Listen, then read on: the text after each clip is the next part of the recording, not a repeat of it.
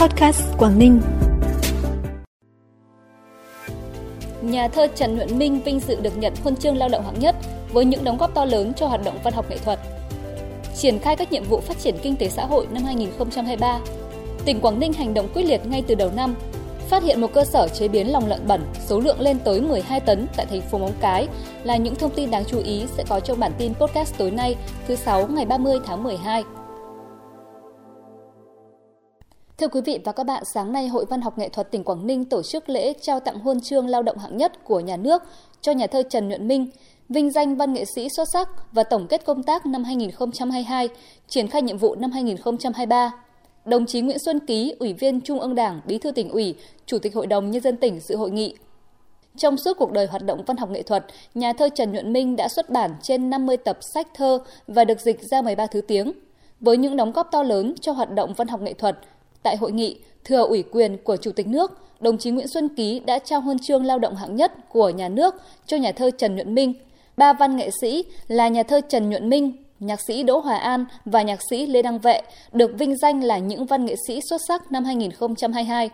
Phát biểu tại hội nghị, đồng chí Bí thư tỉnh ủy, Chủ tịch Hội đồng Nhân dân tỉnh ghi nhận, biểu dương và đánh giá cao sự đóng góp hết sức to lớn của Hội Văn học Nghệ thuật tỉnh. Nhấn mạnh năm 2023 cũng là năm kỷ niệm 60 năm ngày thành lập tỉnh Quảng Ninh, đồng chí Bí thư tỉnh ủy mong muốn bằng lao động sáng tạo nghệ thuật của mình, các văn nghệ sĩ sẽ có thêm nhiều tác phẩm có giá trị tư tưởng nghệ thuật cao, có tầm thời đại, để qua đó góp phần khẳng định giá trị truyền thống lịch sử văn hóa của tỉnh, trở thành nguồn cổ vũ, động viên cán bộ và nhân dân các dân tộc trong tỉnh phát huy nội lực, ý chí tự lực tự cường, hăng hái thi đua, lao động sáng tạo, xây dựng tỉnh Quảng Ninh ngày càng văn minh, giàu đẹp, hiện đại. Sáng nay chủ trì phiên họp thường kỳ tháng 12 để đánh giá kết quả thực hiện nhiệm vụ phát triển kinh tế xã hội năm 2022, triển khai phương hướng nhiệm vụ công tác tháng 1 và năm 2023 của Ủy ban nhân dân tỉnh, đồng chí Cao Tường Huy, quyền chủ tịch Ủy ban nhân dân tỉnh nhấn mạnh, bằng những giải pháp hiệu quả thiết thực, Quảng Ninh đã hoàn thành tốt các mục tiêu, kế hoạch, nhiệm vụ đề ra trong năm 2022 đặc biệt tăng trưởng kinh tế duy trì ổn định với mức tăng 10,28%, là năm thứ bảy liên tiếp đạt tốc độ tăng trưởng hai con số, lập nên kỳ tích trong giai đoạn mới. Về nhiệm vụ giải pháp phát triển kinh tế xã hội năm 2023, đồng chí yêu cầu các đơn vị sở ngành địa phương đổi mới tư duy phát triển, hành động quyết liệt ngay từ đầu năm, bám sát chủ đề công tác năm của tỉnh về nâng cao hiệu quả thu hút đầu tư và chất lượng đời sống nhân dân để nỗ lực phấn đấu thực hiện thành công toàn diện các mục tiêu, nhiệm vụ kế hoạch – trước mắt nắm bắt kỹ tình hình diễn biến dịch COVID-19 để chủ động các biện pháp phòng chống hiệu quả, bảo vệ sức khỏe tính mạng của người dân, ổn định và phát triển kinh tế xã hội, chuẩn bị Tết Nguyên đán chu đáo cho nhân dân trên quan điểm an toàn, tiết kiệm, không để người dân, hộ gia đình nào không có Tết. Cũng trong sáng nay, Liên minh Hợp tác xã tỉnh tổ chức hội nghị tổng kết công tác năm 2022, triển khai nhiệm vụ năm 2023.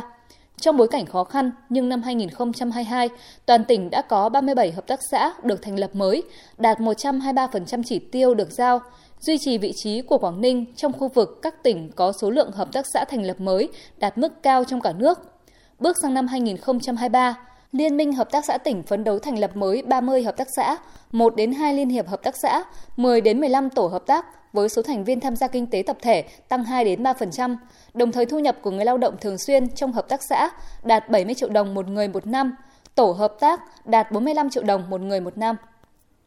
Kết thúc năm 2022, công ty cổ phần than núi béo đã đào hơn 14.000 mét lò, khai thác 1,4 triệu tấn than nguyên khai và tiêu thụ 2,15 triệu tấn than các loại, doanh thu gần 3.300 tỷ đồng. Lương bình quân đạt trên 17 triệu đồng một người một tháng. Để phấn đấu đạt mục tiêu khai thác trên 1,7 triệu tấn than hầm lò trong năm 2023, công ty đã đề ra các giải pháp điều hành cụ thể, trong đó tập trung các nguồn lực đẩy mạnh sản xuất, đảm bảo an toàn và sớm đưa lò chợ cơ giới hóa sau khi chuyển diện vào hoạt động. Bản tin tiếp tục với những thông tin đáng chú ý khác. Tỉnh Quảng Ninh vừa đồng ý chủ trương dừng thí điểm mô hình Ban Quản lý Khu Kinh tế Vân Đồn và tổ chức lại cơ quan này theo phương án mới. Theo đó, đơn vị này sẽ sắp nhập vào Ban Quản lý Khu Kinh tế tỉnh Quảng Ninh. Mọi quyền lợi của nhà đầu tư không bị ảnh hưởng. Trước đó, ngày 14 tháng 11 năm 2019, Chính phủ đã ban hành nghị quyết số 102 về việc thí điểm thành lập Ban Quản lý Khu Kinh tế Vân Đồn trực thuộc Ủy ban Nhân dân tỉnh Quảng Ninh. Theo đó, Ban Quản lý Khu Kinh tế Vân Đồn là cơ quan trực thuộc Ủy ban Nhân dân tỉnh Quảng Ninh. Thời gian thực hiện thí điểm là 3 năm kể từ ngày 21 tháng 4 năm 2020. Ủy ban nhân dân huyện Bình Liêu vừa có văn bản đồng ý cho hai công ty du lịch là công ty trách nhiệm hữu hạn du lịch Any Trail và Authentic Asia Hà Nội triển khai tour khách du lịch nước ngoài đến tham quan trải nghiệm ở Bình Liêu từ ngày 1 tháng 1 năm 2023. Du khách chủ yếu đến từ Tây Á, châu Âu và nước Mỹ. Trong thời gian trải nghiệm ở Bình Liêu, du khách sẽ được tham quan và lưu trú ở các bản, các điểm đến có cảnh quan, văn hóa đặc sắc như Cao Sơn, xã Hoành Mô, Khe Tiền, sông Móc, xã Đồng Văn, khám phá rừng hồi sở, check-in thác Khe Tiền, sông Móc, trải nghiệm văn hóa người giao bản địa. Trong vòng một tháng từ ngày 24 tháng 11 đến ngày 25 tháng 12, Phòng Cảnh sát Phòng cháy chữa cháy và Cứu nạn Cứu hộ Công an tỉnh đã ra quyết định tạm đình chỉ 16 cơ sở, đình chỉ một cơ sở vi phạm nghiêm trọng các quy định của pháp luật về phòng chống cháy nổ, cứu nạn cứu hộ. Trong đó cơ sở bị đình chỉ là công ty trách nhiệm hữu hạn sợi hóa học thế kỷ mới Việt Nam, khu công nghiệp Cái Lân, thành phố Hạ Long. Công ty này bị đình chỉ hoạt động xưởng sau xe sợi do đã cải tạo, thay đổi tính chất sử dụng công trình khi chưa có giấy chứng nhận hoặc văn bản thẩm duyệt thiết kế về phòng cháy chữa cháy.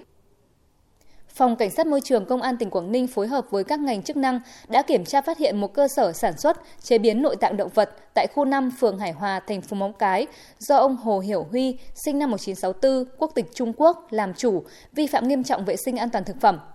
Tại thời điểm kiểm tra, lực lượng chức năng phát hiện 12 tấn nội tạng động vật có biểu hiện không đảm bảo an toàn vệ sinh thực phẩm cùng 13 tấn phụ gia. Chủ cơ sở trên không xuất trình được giấy tờ chứng minh nguồn gốc số nội tạng trên. Ngoài ra tại vị trí xả nước thải của cơ sở phát hiện một đường ống xả nước thải có màu trắng đục xuống sông Lục Lầm. Tại vị trí xả thải có nhiều váng mỡ kéo dài 10 mét, bốc mùi hôi thối. Cơ quan công an đang tiếp tục xác minh làm rõ vi phạm của cơ sở để xử lý nghiêm theo quy định của pháp luật. Phần cuối bản tin là thông tin thời tiết trên địa bàn tỉnh. Đêm nay và ngày mai tỉnh Quảng Ninh chịu ảnh hưởng của áp cao lạnh lục địa có cường độ ổn định và suy yếu dần. Thời tiết các khu vực trong tỉnh phổ biến, ít mây, đêm không mưa, ngày trời nắng, trời rét, nhiệt độ dao động từ 12 đến 20 độ. Thông tin thời tiết cũng đã khép lại bản tin podcast tối nay. Trân trọng cảm ơn quý vị và các bạn đã dành thời gian quan tâm. Xin kính chào tạm biệt và hẹn gặp lại.